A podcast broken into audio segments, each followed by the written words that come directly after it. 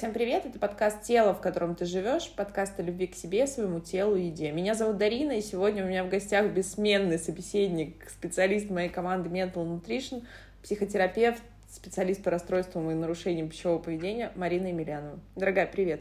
Привет, дорогая! Соскучилась, давно не были мы с тобой в эфире. Наверняка он будет очень классным, полезным и ценным. Да, друзья, у нас, кстати, классные новости. Мы с Мариной выходим в видео онлайн-поле, наверное. Во-первых, я вам уже рассказывала, что мы в ближайшее время начнутся наши эфиры на онлайн-телевидении, все расскажем позже. И 5 августа мы участвуем с Мариной в качестве спикеров на конференции Университета образовательной медицины, собственно, выпускниками которого мы являемся, ученицами Михаила Алексеевича Гаврилова, нашего любимого. Собственно, мы специалисты по нормализации веса и пищевого поведения. Найдите в наших соцсетях, это ни в коем случае не реклама, это вот мне только что пришло поделиться, собственно, наверное, похвастаться. Если вам актуально, мы будем говорить об отношениях с собой, с телом, едой, в принципе, о том, о чем мы с тобой говорим уже 150 выпусков. Это будет 5 августа, насколько я знаю, регистрация бесплатная. Найдите в нашем телеграм-канале, либо на сайте Университета образовательной медицины. Правда, будем рады всех видеть. Возможно, ответим как в прямом эфире на чьи-то вопросы. Пока для нас это тоже новый формат. Вот мы с Мариной только осваиваем эти все истории новые. Ну, а давай сегодня, собственно, о нашем привычном подкасте мы с тобой увереннее уже себя чувствуем за два года. Давай поговорим. У нас недавно был вопрос от одной из наших слушательниц, слушательниц, прошу прощения, друзья, о том, как родители, и вопрос на самом деле он глубокий, потому что мы всегда с тобой в любой непонятной ситуации мы отправляем в детство и, в принципе, вся психотерапия. Сейчас меняются каноны, друзья, и как-то мы больше приходим к тому, что в какой-то момент ты устаешь копаться, и ты, кстати, Марин, дол- много об этом говоришь, потому что я-то любитель растягивать вот эти, знаете, долгие истории, тянуть вот это, знаете, как по живой ране, вот это вскапывать, искать поиск причин, зачем. А на самом деле, действительно, сейчас современная психотерапия приходит к тому, что жить-то надо здесь и сейчас, и можно бесконечно много копаться в причинах, искать, кто был прав, кто был виноват.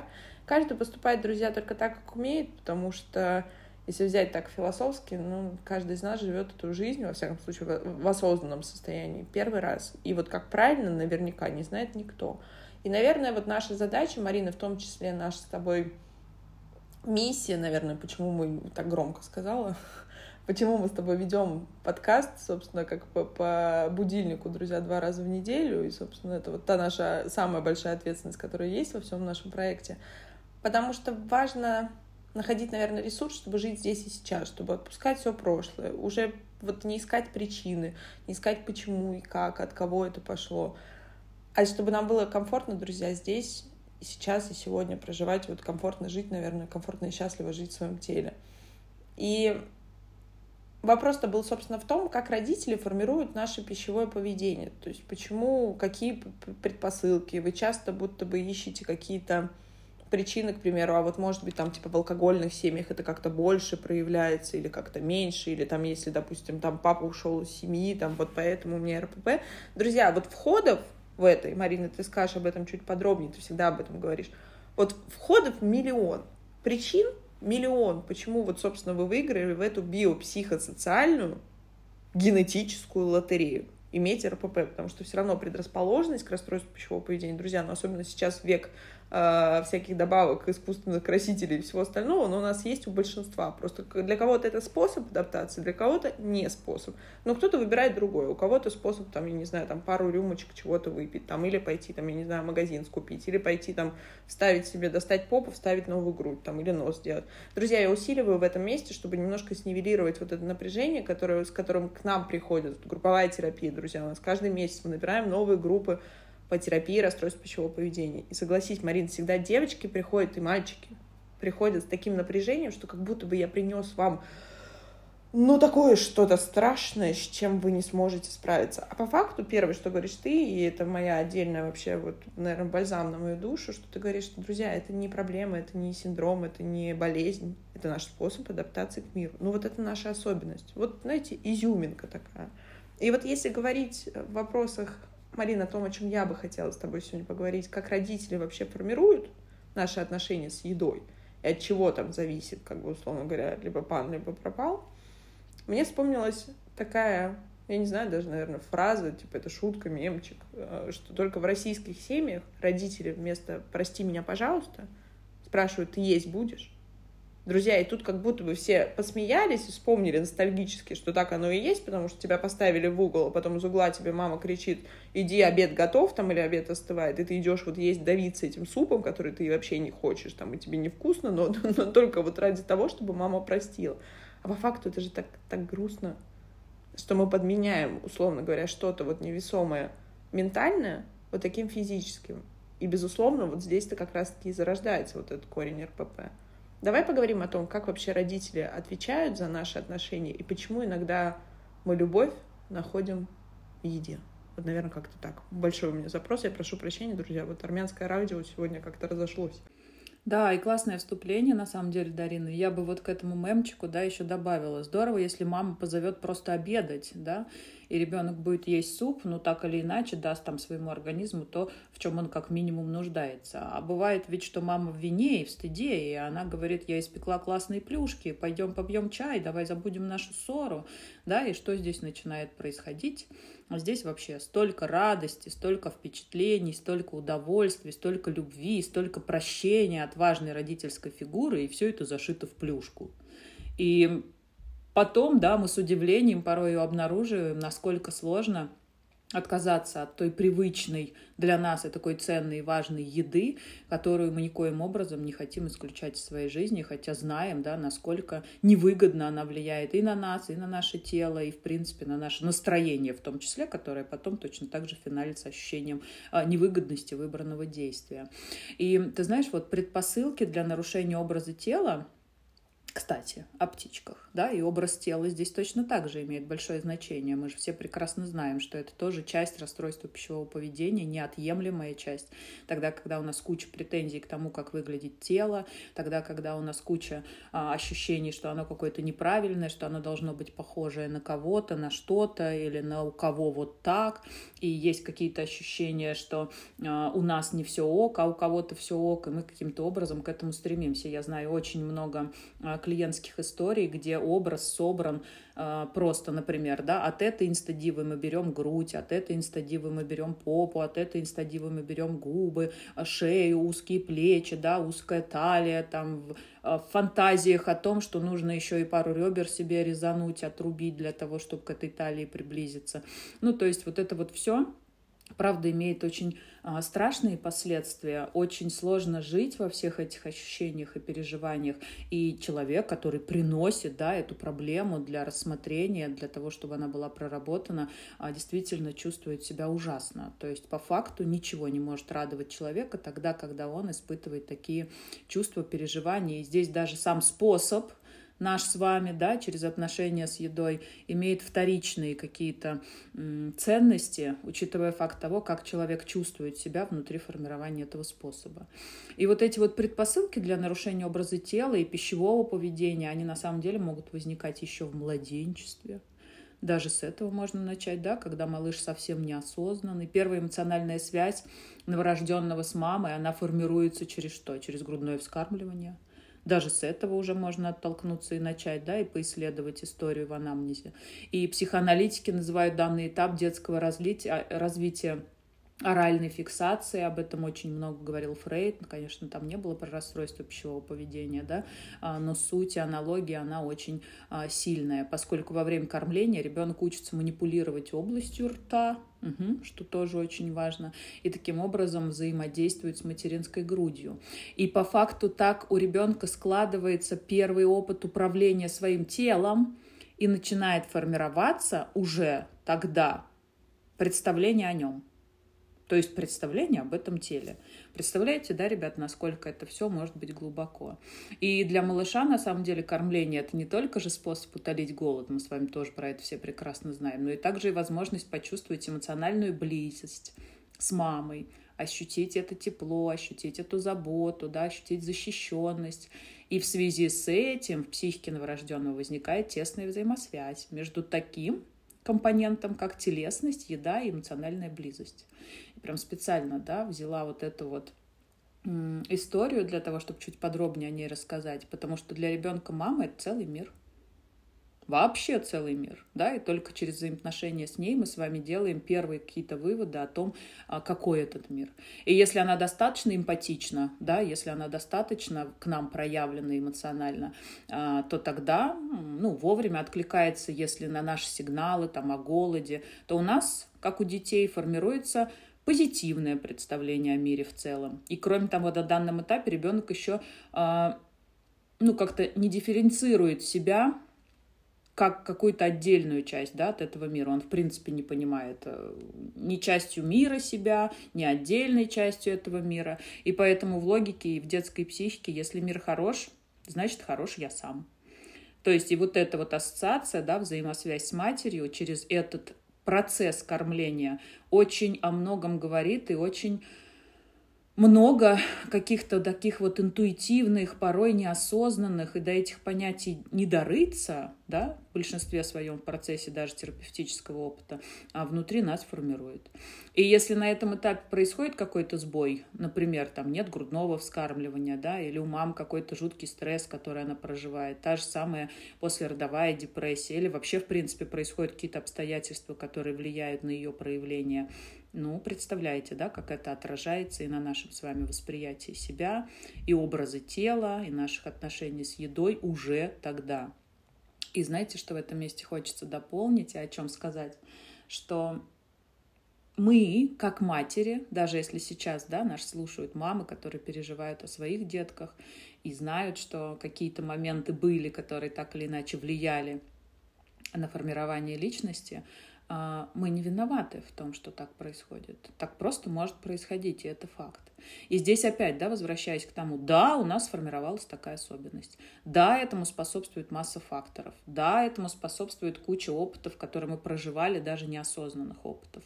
Но уже есть что есть. И здесь, Дарин, я очень сильно, да, поддерживаю тебя а, с тем, что мы с вами можем долго и упорно это изучать всю жизнь, клянусь.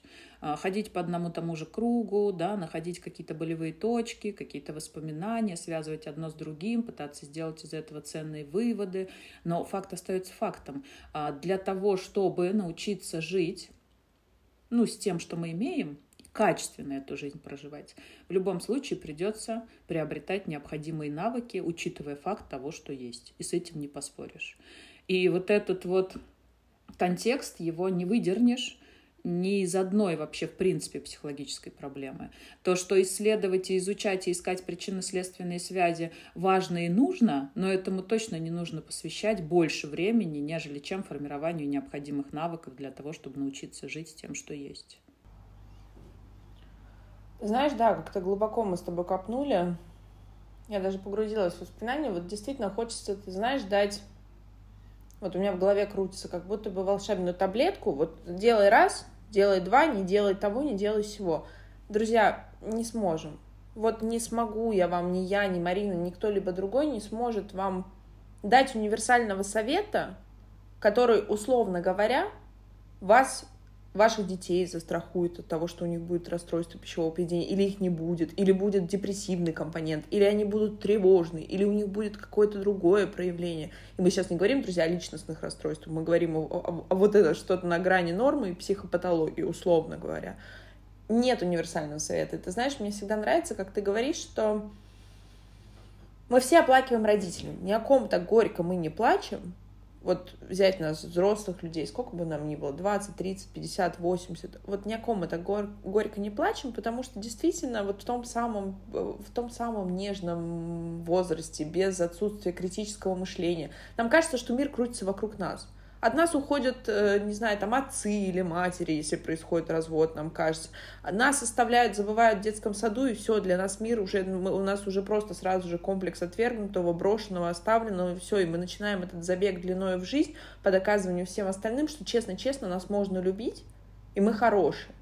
И вот так, к сожалению, работает. И самое, что, наверное, друзья, нельзя сказать грустный. Вот мир, он такой, какой он есть, он не хороший, не плохой что никогда не будет достаточно внимания. Вот ты как-то один раз сказала не так давно, я не помню где, возможно, девочкам в группе, возможно, где-то еще я слышала, мне это прямо отозвалось. Если бы мы давали, нам давали больше внимания, друзья, вот это важный момент, услышьте, нам бы все равно его было мало. Вот условно говоря, я давала вот рассказываю, друзья, кому знакомо расстройство пищевого поведения, вот я съела 5 пирожков, мне было мало, потому что если там было 15, я бы съела все 15, если у меня есть компонент расстройства пищевого поведения. А если бы там их было 100, то я бы впихнула бы в себя 100. То есть вопрос в том, что в этом плане психика ребенка, она бездонна. Ты все равно нанесешь травму. Ей это закон Вселенной, это закон эволюции. Нашей психике нужно за что-то зацепляться, то есть обо что-то рихтоваться, друзья. Потому что в безвоздушной среде человек не сформируется, ему нужно об кого-то отражаться, об травматичный опыт, а хороший опыт. Он таким образом узнает. Это вы знаете, как слепые котята. Вот они ходят, они лапками понимают, что где находится. Или когда вы в темноте свет выключаете – пока глаза не привыкли, вы не понимаете, вы на ощупь, вы знаете примерно, где находится включатель света, я не знаю, там какая-то тумбочка, что нужно обойти, куда повернуть.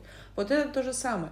Да, есть э, прописные истины, Марины, мы о них сегодня скажем, откуда формируется расстройство пищевого поведения. Условно говоря, когда мы еду, едой, подменяем чувства, подменяем слова, подменяем извинения, поднима, подменяем, наверное, валидизацию, друзья, вот валидность, валидность наших чувств. Да, я понимаю, что с тобой происходит. А у нас, условно говоря, как? Ты же мой умничка, возьми конфетку с полки. Ты там выучил уроки. Ты плохой, значит, неделю без сладкого. Все, друзья, в мозге уже сформирована новая нейронная цепочка, что когда я плохой, мне неделю не дадут сладкого. А чтобы я, чтобы я ел неделю сладкое, надо его, во-первых, подъесть сейчас, потому что вдруг я нашкодю, мне больше не дадут. Это вот недавно я участвовала, Марин, ты знаешь, как никто другой, как, собственно, я переживала, тряслась. На Первом канале, друзья, была программа «Доброе утро», она еще выйдет, наверное, к моменту нашего выпуска, и там как раз-таки задавали мне вопрос, почему дети, когда приезжают в лагеря, в отели, в какие-то кемпинги, на шведском столе они начинают сметать все. Да потому что у них дома дефицит, потому что у них дома ограничения, потому что они там знают, что это как-то еда, это что-то. То есть вы понимаете, тут вопрос даже не в том, что мы едой как-то воспитываем детей. А тут вопрос в том, что на еду столько внимания уходит, Марин, столько энергии, она становится каким-то не просто способом, условно говоря, да, это, безусловно, друзья, удовольствие. Это наш социальный фактор. Вы посмотрите, сколько мы времени проводим, там, не знаю, с близкими, за семейными какими-то обедами, завтраками, ужинами. И это лично мои любимые традиции. Ты знаешь, как мы любим там с подругами сидеть. Это, друзья, это часть рутины. Это нормально. Это, это часть нашего социального компонента, особенно в 21 веке. Но когда вокруг этого столько напряжения уже с детства, то какие, каковы шансы, что ребенок не словит, окей, не, не нарушение, прошу прощения, не расстройство, но нарушение точно. И там очень много будет вот заложенного вот этого фактора. Давай поговорим просто, что, какие моменты, то есть как они, по сути, не повернется язык сказать в норме, но как оно должно бы быть в семье в отношениях с образом тела, потому что это еще один очень большой компонент э, стыда и э, большой аспект РПП.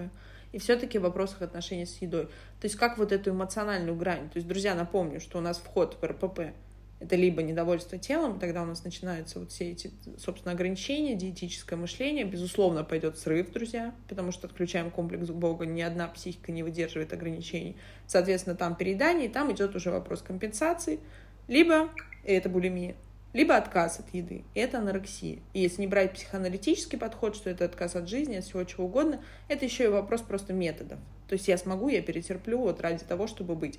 Второй момент, то есть это первый момент, это недовольство тела. Второй момент — это эмоциональная регуляция. Я настолько не выдерживаю это напряжение, я настолько не хочу испытывать вот эти какие-то сложные, трудные, непонятные чувства, неприятные, что мне проще их заесть, и как минимум, друзья, от мозга кровь в желудок э, оттекает, это есть на уровне физиологии, да, начинается процесс пищеварения. А второе, как бы я просто получаю вот этот быстрый кайф, быстрый дофамин, а потом у меня быстро накрывает стыдом, то есть то, что мне привычно. И мы очень много об этом говорили. Друзья, вопрос. Если, условно говоря, мы говорим, как это формируется, то есть где у нас идет вот поломка эмоциональной регуляции, поломка э, образа тела. То есть вот как, как вот эти механизмы, как их можно снивелировать хотя бы хоть как-то. И здесь, наверное, если говорить про поломку образа тела, да, опять даже возвращаясь в это младенчество, а, вот мамино какое-то знаете, как очень часто встречается, особенно вот у нас сейчас, когда тенденции идут а, к тому, что мы выбираем рожать позже, да, первого ребенка, тогда, когда нам, в принципе, там до того, чтобы родить этого первого ребенка, нужно построить карьеру, какие-нибудь крепкие, стабильные и устойчивые отношения. Ну и вообще как-то мы в этом месте уже по-другому себя ведем, не ориентируясь на рептильный мозг и на эволюционную схему, которая предлагает нам рожать а, после прихода менструации да, в жизнь женщины, грубо говоря, и пока она там ничего не соображает, можно наклепать 89 детей. Вот, это, конечно, шутка, но в каждой шутке да, есть доля шутки.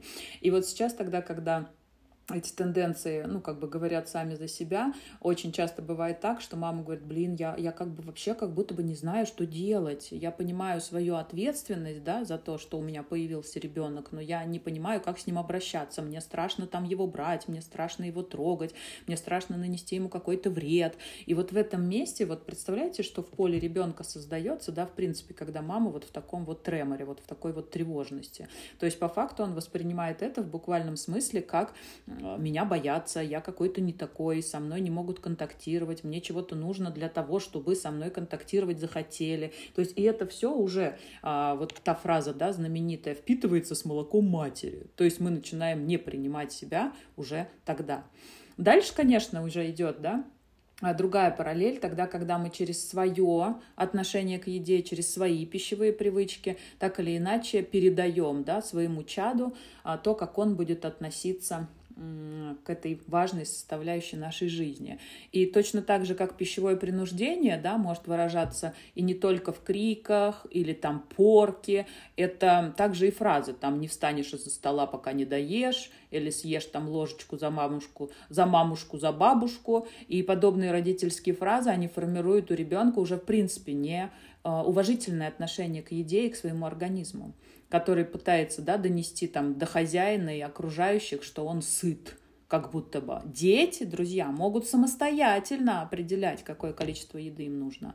И почему я часто говорю, да, что у нас с вами, у людей, у которых было в анамнезе, расстройство, нарушение пищевого поведения, да, лишний вес и все его последствия. У нас с вами сломан интуитивный механизм понимания, сколько чего, когда и в каком количестве нам съесть.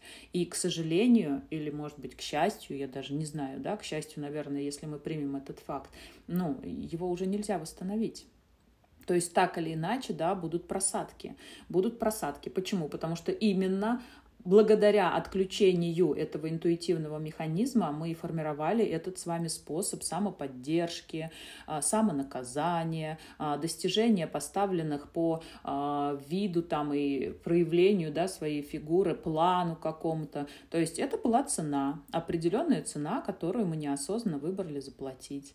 И ограничения в еде например, да, или там уменьшение порций, запрет определенных продуктов. В некоторых ситуациях, там, например, при избыточном весе дети нуждаются в контроле, но жесткие ограничения, опять, что делают? Приводят к обратному эффекту. И вот эти вот пищевые принуждения, ограничения, это не самые продуктивные стратегии на самом деле. Почему? Ну, потому что это про крайности, друзья. То есть это про крайности. Здесь нельзя сказать, что э, мы можем без этого обойтись, да, опять учитывая тот факт, в особенностях какого мира мы с вами живем. То есть все сосредоточено на том, чтобы мы с вами становились пищеголиками, а потом нас можно долго и упорно от этого лечить. И, как я часто говорю, великие умы сидят и разрабатывают стратегии, которые подсадят нас на химическую зависимость от еды в первую очередь, да, уж во вторую поведенческое и все остальное. И мы как будто бы как родители, если сейчас говорить про нас как про родителей, тоже оказываемся в некой ловушке. Помимо того, что мы сами порой заваливаемся да, в какие-то какие-то стороны вот этих вот неверных отношений, так еще и мы а, не можем структурированно встроить ну, какую-то грамотную тенденцию в отношении ребенка с едой. И мы, правда, заложники этой ситуации. Да, мы с вами живем сейчас вот в таком мире. И да, будут просадки, да, будут отклонения. Где-то мы постараемся позаботиться о том, чтобы у ребенка, у ребенка не было лишнего веса, постараюсь донести до него важность потребления тех продуктов, да, которые не способствуют его набору. Но при всем при этом, если мы исключим из его питания все то, что он покушает на дне рождения у Васи, Пети, Коли, Оли, а, ну, как бы мы с чем столкнемся? С тем, что для него это будет очень ценно, очень важно. Это как раз к вопросу о том, Дарин, да, о чем ты говорила, почему в лагерях а, с этих столов сметается все. То есть, если вот так вот, знаешь, одной общей фразой сказать, то что, ну, наша, наверное, как сказать, цель должна быть сосредоточена на том, что мы должны стремиться к какой-то золотой середине. Да, она неустойчива, да, она шатка-валка, да, она непереносима для нашего перфекциониста, которому важно знать по пунктам, что, как делать, и не отклоняясь от этих пунктов, да, достигать поставленных результатов. Но она не гибка, она вообще не жизнеспособна эта тенденция. Потому что сегодня может быть такая просадка, завтра другая. И вот если у нас достаточно психологической гибкости, а психологическая гибкость, да, это про возможность принять, увидеть, осознать, подумать о том, как я могу это улучшить, и уже по факту каким-то образом, да, в свою жизнь внедрять, а то тогда мы остаемся безоружными. Ты знаешь, вот подписываюсь под каждым словом, друзья, ты сказала сейчас такую очень триггерную фразу, которая, наверное, друзья, затриггерила многих. Я вам, вас в этом плане, в этом месте, понимаю, поддерживаю. Что механизм интуитивного питания, о котором все говорят и пишут, и как-то это стало опять модным, он у нас сломан. И то, что РПП, вы знаете, есть такие заболевания иммунной системы, например, мононуклеоз. Вот всегда в нем титры всегда живут в вас. И вот, условно говоря, когда ваш иммунитет справляется, да, он подавляет эти клетки, точно так же, как и с онкоклетками, и они не растут. Но он всегда в вас живет. Так вот, расстройство пищевого поведения, Марина, я знаю, что ты точно со мной согласишься, оно с вами навсегда. Потому что это ваши особенности. Ты вот поднимала сейчас темы какие-то, да, то есть ассоциации с родителями, с чем-то еще. Вот я вспоминаю, у меня самые теплые воспоминания, вот как-то я тебя слушала, это мне лет шесть, и мы с бабушкой в Крыму э, на пляже, э, и там парк. И вот там были самые вкусные в моей жизни чебуреки с сыром. Ты знаешь, я не уверена, что я их после этого когда-то ела, ну, в таком осознанном возрасте, ну, потому что я просто, друзья, не выбираю этого делать, потому что, ну, я понимаю весь путь э, чебурека от того, как он был отдельно сыром, отдельно тестом, ну, то есть, как бы я просто не хочу. За это цена, друзья, опять же, всегда оцениваем цена и ценность, ну, то есть, как бы бабули уже со мной рядом нет, и, собственно, и чебурек, наверное, будет не такой вкусный. Но сам факт, что я не вспоминаю, не знаю, там, что-то другое, я вспоминаю чебурек. И вот в этом чебуреке, ты представляешь, сколько там всего, друзья? И как можно сказать, это нас часто спрашивают, «Э, РПП это про что? Это про еду? Нет, друзья, это не про еду. Это про огромный пласт нашего восприятия этого мира. Ведь мы действительно через еду, являясь там пищеголиками, я являюсь булимиком, являлась более 10 лет, если не ошибаюсь. Ну, то есть это уже стойкое, такое устойчивое формирование восприятия этого мира. То есть это про тот самый способ адаптации — и ты знаешь, мне хочется... Наверное, именно поэтому, ты знаешь, Марин, мы так хорошо понимаем тех, кто к нам обращается, наших клиентов, личной, групповой терапии, потому что рецидив и срыв — это часть нормы, потому что еда — это единственное, и ты всегда об этом говоришь, что если вы алкоголик, то вы можете исключить это обязательное условие. Алкоголь из своей жизни навсегда. Потому что для вас вот той безопасной нормы, ее как будто бы уже не существует. А с едой-то нам жить всю жизнь и вы не безопасите себя легко в безвоздушной среде, знаете, вот где в вакууме, где есть только та еда, которую вам можно, и другой вы достать не можете, легко соблюдать какие-то нормы питания, не знаю, там срываться на брокколи, опять же, ключевое, друзья, любые ограничения ведут к срыву.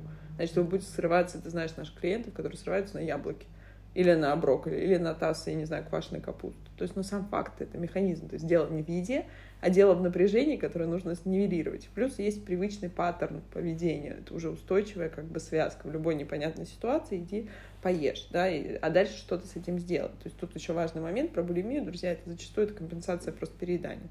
То есть это именно такая, как бы такая заученная тема нашего мозга. И мне, знаешь, хочется в этом месте снивелировать этот момент, наверное, легализовать, друзья. Потому что вот я сейчас смотрю на современное поколение, на девчонок не все, но там подростки где-то 20, там 18-20 лет, у них есть расстройство пищевого поведения, но там компонента ограничения, срыв его уже нет. Там очень много недовольства телом, потому что появилось еще больше всяких инстаграмов, соцсетей, чего-то еще. Я сама захожу иногда в соцсети, мне становится плохо, потому что ну, ты смотришь на себя в зеркало, это, знаете, достаточно один раз фильтр наложить, друзья. Я, мы честно с вами говорим вот о тех вещах, что-то на бытовом, что-то на понятном. Ты накладываешь фильтр, потом его снимаешь, и тебе становится страшно, грустно и больно. То есть вообще что пошло не так как бы в твоей жизни. Вот там с большими губами, миниатюрным носом и глазами лисички ты была очень даже ничего у них происходит сбой по этой системе, потому что они смотрят на себя, они понимают, что картинка, то есть они нет вот этого критического восприятия, что это что-то отретушированное, благо как раз-таки век технократии нам подарил, друзья, пищевое изобилие, информационное изобилие, изобилие всяких вот этих редакторов, чего-то еще. То есть мы как будто бы живем с вами в каком-то воображаемом мире, который сами себе придумываем, сами в него ранимся, друзья. Ключевое, мы ранимся об свой же выдуманный мир. Это касаемо недовольства телом, это касаемо восприятия, что красиво, что вообще про живое, а что нет. А вот касаемо еды, почему я начала про поколение? Потому что, Марин, мы-то жили все равно в те времена, когда наши бабушки, которые еще живы, были живы, или дай бог сейчас живы, Наши родители, они видели глубокие дефициты. Они не видели, ты вспомни, раньше жвачки привозили, я не знаю, какую-то колу, что-то из-за границы. Это было действительно счастье. И как это могло не быть ценностью, друзья, слушайтесь когда этого не было. Это сейчас мы можем, но, может быть, мы сейчас возвращаемся, на, знаете, как это закон сансары, все возвращается, может, мы сейчас тоже там что-то Кока-Кола у нас пропало с полок или что-то еще. Может быть, мы опять сейчас почувствуем те времена дефицита, когда у нас останется только сок добрый. Не знаю, шучу в этом месте, просто снимаю напряжение. Но на самом деле, если вдуматься, конечно, еда это была ценностью. Конечно, это был язык любви, потому что я тебе колбасу в универсаме достала. Ну, как я могла не поделиться? Я стояла очередь за ней. Как, как это могло быть неценным? Как это могло быть между прочим? Друзья, поэтому у нас так и формируется. Потому что вот, откройте холодильник, ну, там, мягко говоря, я очень сомневаюсь, что у вас есть какие-то сложности именно с продуктами. Но для нас это становится ценным, потому что это вот там рептильный мозг, не забываем про еще про родовую память, что там голодали. Я сама ребенок Ленинграда э, блокадного. Я прекрасно понимаю, что они переживали. Поэтому в этом месте, ты знаешь, мне кажется, вот это как-то нужно, наверное, по-философски тоже принимать и брать во внимание, что вот этот фактор, он тоже есть. Да, безусловно, друзья, то есть вот берем, у нас есть база, что мы эволюционно, опять же, вот берем биологию, то, о чем мы с тобой всегда говорим. Великие умы придумывают нам всякие добавки, красители, что ты можешь из безвкусного огурца сделать, я не знаю, ты будешь жевать его, а на вкус тебе будет, там, я не знаю, жвачка сладкая. Химия. Наш мозг привязывается, друзья, вы знаете, наш мозг, он зависимый в базе, он зависим от быстрого кайфа, зависим от, от вкусовых, ярких каких-то впечатлений, еще разнообразия, еще и цветового. Вы посмотрите на цвета всяких каких-то конфеток, чего-то еще. Брокколи и морковка, ну, они как-то, ну, такие, не очень-то, чтобы вот симпатичные ребята. Второй момент. Эмоциональная регуляция. Мы привыкли через еду. Еда — это уже сверхценность. Это уже способ самый быстрый, короткий получить вот этот кайф. И третье — это недовольство телом, недовольство образа себя — я могу быть еще лучше. Я вот там подсмотрела, посмотри, какая Таня красивая в Инстаграме. Не важно, что у Тани достано три ребра, вставлено две груди, один нос и немножко фотошопа там или чего-то, друзья, правда, не сильно в этих редакторах. И все, и психика уже плывет. И вот тогда вопрос, хорошо, как тогда в детстве вот мой тебе важный вопрос, и ты сказала про то, что родители через свое пищевое поведение, сколько и действительно, друзья, по статистике в тех семьях, где много обсуждают тела, то есть этому как-то предано, ну, такая достаточно большая ценность, и даже не обязательно свои тела. И мы с тобой в каком-то из выпусков говорили, ну, нельзя говорить, что там, условно говоря, там, Ксюшенька, ты так на меня похожа, доченьки, ты такая у меня красавица, потом поворачивается и говорит, блин, ну такая я, конечно, жирная, мне толстеть, э, худеть только надо. Друзья, это же зачастую это что-то рутинное. Вы послушайте женские разговоры за столом, или там дома, или в примерочной ну все, там, там текст один и тот же, мы просто привыкли так себя, ну, как-то воспринимать, или это что-то такое. А для ребенка это, это главный шок. Я читала книгу, я вам ее рекомендовала, тебе тоже, Марин, говорила, есть не вспомню автора, даже не буду, наш российский психолог, э, как раз который работает в подходе третьей волны КПТ, это ЭКТ, терапия принятия ответственности, пищевой монстр.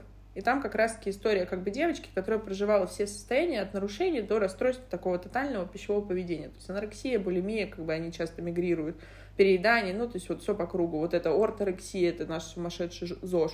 И как раз-таки очень грамотно, очень легко читается. Возьмите себе на заметку. Она, ну, она не для специалистов, она именно для тех людей, как бы, которые так или иначе знакомы с этим нашим способом адаптации. И первый там инсайт девочки был еще в детском возрасте, что толстый равно быть некрасивый. И толстое понятие это такое, оно очень э, растяжимое. Потому что мама толстая и пугает ребенка тем, что вот если ты будешь есть, садимся на диету, это вот наша любимая тема, мы всей семьей на диете, друзья. Но у меня, правда, вы знаете, наверное, вот нам с тобой, Марин, как специалистам, вот это проживать больнее всего, потому что у меня это всегда вызывает вот чуть ли не, не паническое какое-то состояние, потому что мне хочется действительно остановить, просто подойти к чужим людям на улице и сказать, остановитесь, пожалуйста, вы просто не знаете, какую вы яму роете, потому что я знаю, потому что каждый день мы с тобой читаем 20, 30, 50, 100 историй. К нам обращаются тысячи людей. У тебя каждый месяц групповая терапия. Я просто знаю, что рассказывается на группах и откуда ноги растут. И вот если бы можно было, друзья, с транспарантом кричать, пожалуйста, не делайте сверхценность, не делайте сверхценности с тела, не делайте сверхценности из еды. Друзья любят любых. И дело не в весе. Никогда. Не уходят от любых, я всегда говорю, от красивых, от некрасивых, от умных, от глупых, потому что это все условно, друзья. Все, что касается живых людей, знания постоянного не существует. Вот все меняется ежедневно, каждый случай уникален. И вот говоря о том, что вот как можно со стороны, допустим, мам, со стороны там родителей. Вот как можно эти хотя бы острые углы обходить? То есть вот те самые моменты, о которых я тебе сказала, там я толстая или что-то обсуждать. То есть вот как, какие, может быть, здесь моменты? Или откуда, что может быть предпосылками? То есть все равно тем, кто нам слушает, наверное, интереснее, откуда ноги растут. Вот какие можно моменты вот обратить внимание, наверное, не делать так самостоятельно. Ну, как в том числе. Да, очень важные вещи, ты говоришь, Дарина, прям вот подсвечиваешь эти моменты. И знаете, друзья, вот опять, да, возвращаясь вот к этой золотой середине и отталкиваясь от того, что мы с вами все находимся в этой ловушке, да, и ловушки с точки зрения рептильного мозга, и не успевающей эволюционной системы, да, за тем, как развивается наш мир, и за тем, что мы уже являемся заложниками там привычек родителей, бабушек, дедушек, и при всем при этом, да, мы живем в этих трех поколениях. То есть тогда, когда, например, я тут своему ребенку создала такой а идеальный мир в отношениях с едой, сама этому следую, он идет к бабушке и к дедушке, а те ввиду того, что для них в детстве было редкостью большой, это Кока-Кола и чипсы там и все остальное, да, из любви великой к своим внукам они дают им это, потому что они их любят. А мама, мама, а мы тебя любим, да, и поэтому тебя кормим. То есть мы не можем обезопасить своего чада, не можем никоим образом его обезопасить от того мира, в котором он живет. Но мы можем научить его его к нему приспосабливаться. Как? Через свои отношения с едой. Грамотные, экологичные, принимающие, поддерживающие. Да, и вот в этом месте, Дарин, что является самым важным, наверное, ответом на этот вопрос, это принимать эту ситуацию со страданием к себе в первую очередь. Да? И тогда, когда мы с вами понимаем, что мы в этой ловушке, тогда, когда мы понимаем, что нам не нужна ни сила воли, ни наш перфекционизм, а, ни наше стремление достигать цели, несмотря ни на что, а то я не буду чувствовать чувствует себя хорошей и правильной, оно должно быть просто вот наполнено вот этим вот состраданием. Да, нам сложно, да, нам тяжело, да, на каждом шагу есть то, обо что мы можем спотыкнуться. И вот этот вот сострадательный компонент должен просто наполнять нас в попытках поиска, да, тех решений, которые помогут нам внутри этой ловушки приспособиться и не испортить свою жизнь и ее качество. Как это делать? Опять возвращаясь, да, нарабатываем навыки. То есть нет у вас ощущения, что у вас эти навыки навыки имеются. Есть какое-то хлипкое внутреннее состояние, в котором вы понимаете, что недостаточно ни силы, ни намерения, да, ни знаний, то тогда милости просим, welcome, не зря вы слушаете наши подкасты, не зря у нас есть все специалисты, которые помогают, да, в этом месте сформировать все необходимое. И вот тогда, когда уже вы начинаете так жить, тогда и ваш ребенок будет считывать ваше поведение, применять его к себе и видеть в нем ценность. И причем не тогда, когда она будет навязана, и мы будем говорить, так надо, а то ты будешь толстый, и тебя никто не полюбит, и не тогда, когда мы будем говорить, да, ну ты как бы вот здесь поаккуратнее, есть правильная и неправильная еда, то есть опять это к чему? Это к крайностям. Это все, что формирует РПП и дает ему активно и ярко расцветать во всей своей красе. А вот именно тогда, что малыш, ну правда, да, мы живем в мире, в котором полно ловушек. Я сама учусь адаптироваться к этому миру, и тебе с удовольствием и с радостью да, буду передавать эти навыки, чтобы они тебе помогали, чтобы они способствовали тому, чтобы ты а, в них не проваливался. Только так. Потому что если мы с вами вдруг сами не следуем тому, чему надо следовать, да, и уже забили на себя с точки зрения, ну, я как бы тут уже полжизни прожила, да, мне тут уже вот 40-45, а вот ребенка надо адаптировать грамотно. Вот пусть он идет к психотерапевту, а я, собственно, собственно говоря, уж будут доживать жизнь, опираясь на свои предпочтения. М-м. Не сработает. Это все равно, что папа, который курит папироску, сажает на коленку сына и говорит ему, вот видишь, сынок, никогда не кури, это так вредно. Что в этом месте слышит и видит ребенок? Он видит своего папу, самого главного и важного человека в своей жизни, да, мужского рода, и понимает, что если он не будет делать как папа, он никогда его не примет, не оценит, да, не полюбит в кавычках, хотя, естественно, это любовь, безусловно. И мозг ему говорит, что нужно делать с точностью до наоборот. То есть все, что вы транслируете через поведение, является прямым свидетельствованием того, как будет вести ваш ребенок себя в ближайшем будущем. Либо есть другой вариант – когда, когда он будет этому всяческим образом противоречить. То есть, если вы, например, вдруг сидите на диетах и вся такая правильная, да, склонная к орторексии, то ребенок будет делать с точностью до наоборот, либо так же. То есть варианта два. А с точностью до наоборот это что? Это хаос, да, в потреблении еды, это полная вакханалия, то есть такой вот внутренний протест, особенно во время сепарации, тогда, когда детки от нас с вами отсоединяются, и целиком и полностью, да, обратная сторона медали. Поэтому еще раз, что нам важно здесь делать, да, и куда стремиться? Нам нужно стремиться к тому, чтобы принимать ситуацию такой, какая она есть, а формировать внутри себя сострадательный компонент и через эту платформу транслировать свое экологичное отношение к себе и к еде, и этим самым да, предполагать, что ребенок, вернее, этим самым транслировать своему ребенку то, как важно, как можно и как нужно учиться жить в тех условиях, в которых мы с вами все находимся. Как-то так, Дарин. Ты знаешь, еще мне вспомнилось к нам, друзья, мы вообще, я так посмотрела, не очень-то много кто в России, во всяком случае, занимается расстройствами пищевого поведения. Как-то вот мы интуитивно с тобой, видимо, из своего внутреннего запроса начали заниматься этим, говорить об этом. К нам очень часто в последнее время стали обращаться мамы с детьми. И вот тут мне хочется, наверное, это стоит сказать в подкасте, что детей мы не берем, и с детьми мы не работаем, но мы работаем с мамами. И это всегда поднимается огромный конфликт. Я знаю, что ни ты, ни я, Марин, ни Таисия, ни Светлана — это те специалисты, которые непосредственно в том числе специализируются на расстройствах пищевого поведения — это всегда поднимает конфликт внутренний, сопротивление. Когда мы предлагаем, собственно, наш администратор предлагает прийти маме.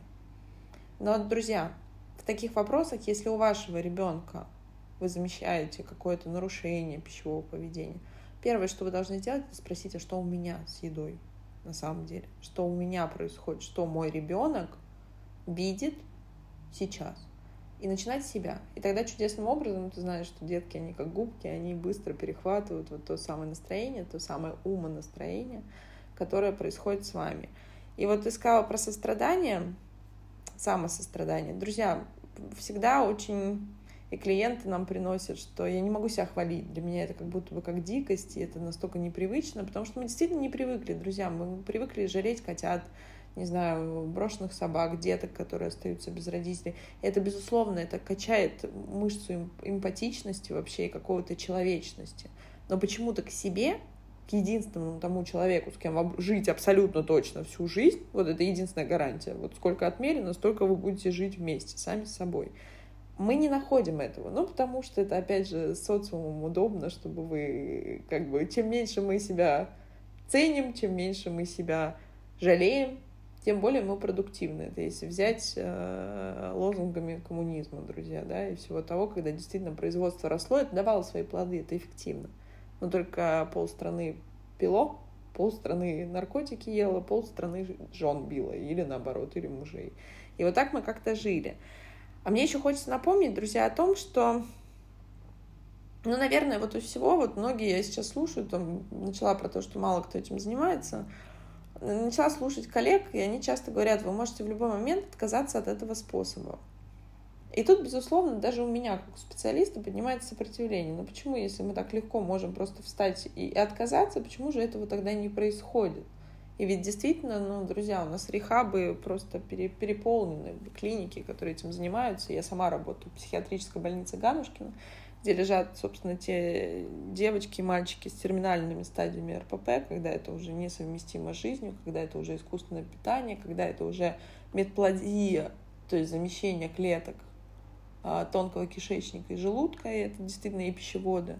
Это действительно уже такие страшные вещи, о которых тяжело даже говорить.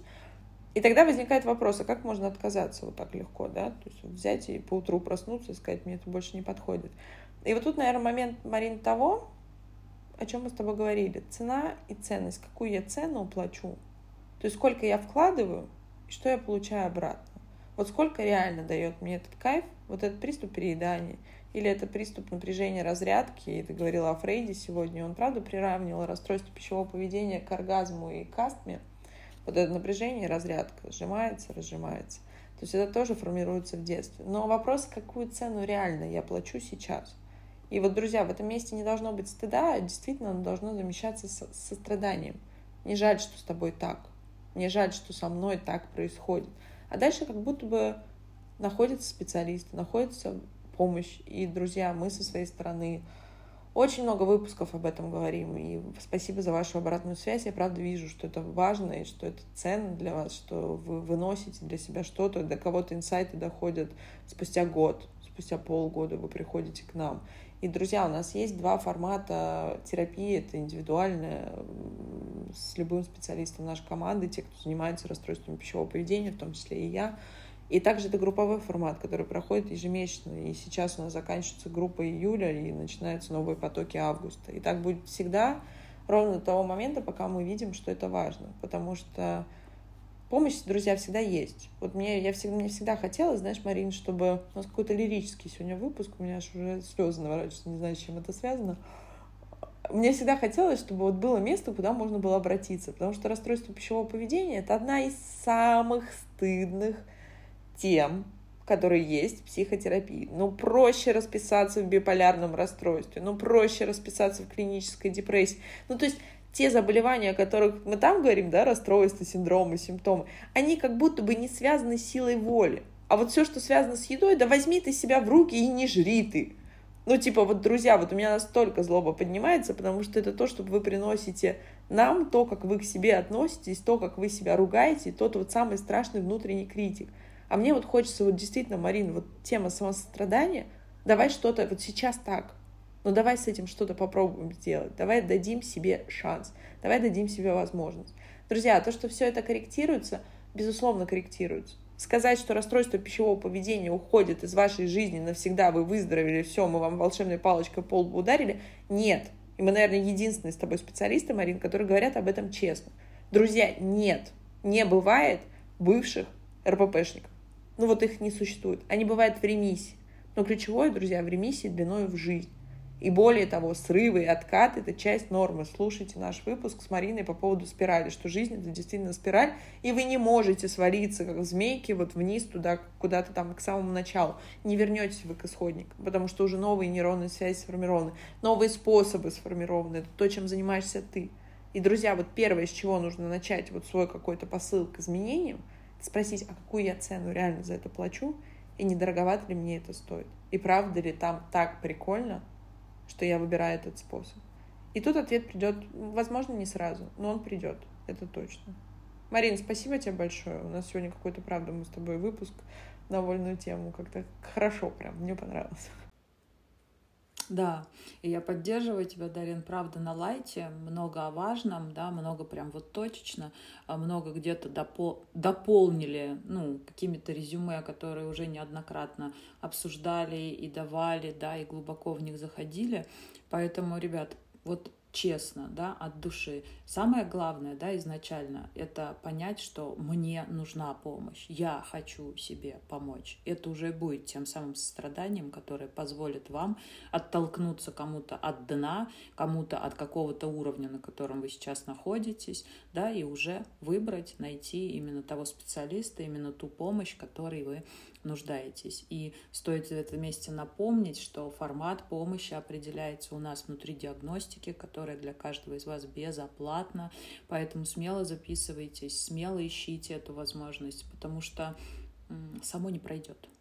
Вот это точно факт, о котором не стоит умалчивать, да, и который важно а, принять и понять. Спасибо тебе тоже, дорогая, за встречу. Рада была быть полезной. И до скорых встреч, дорогие мои. Друзья, это был подкаст «Тело, в котором ты живешь». Берегите себя. Пока-пока.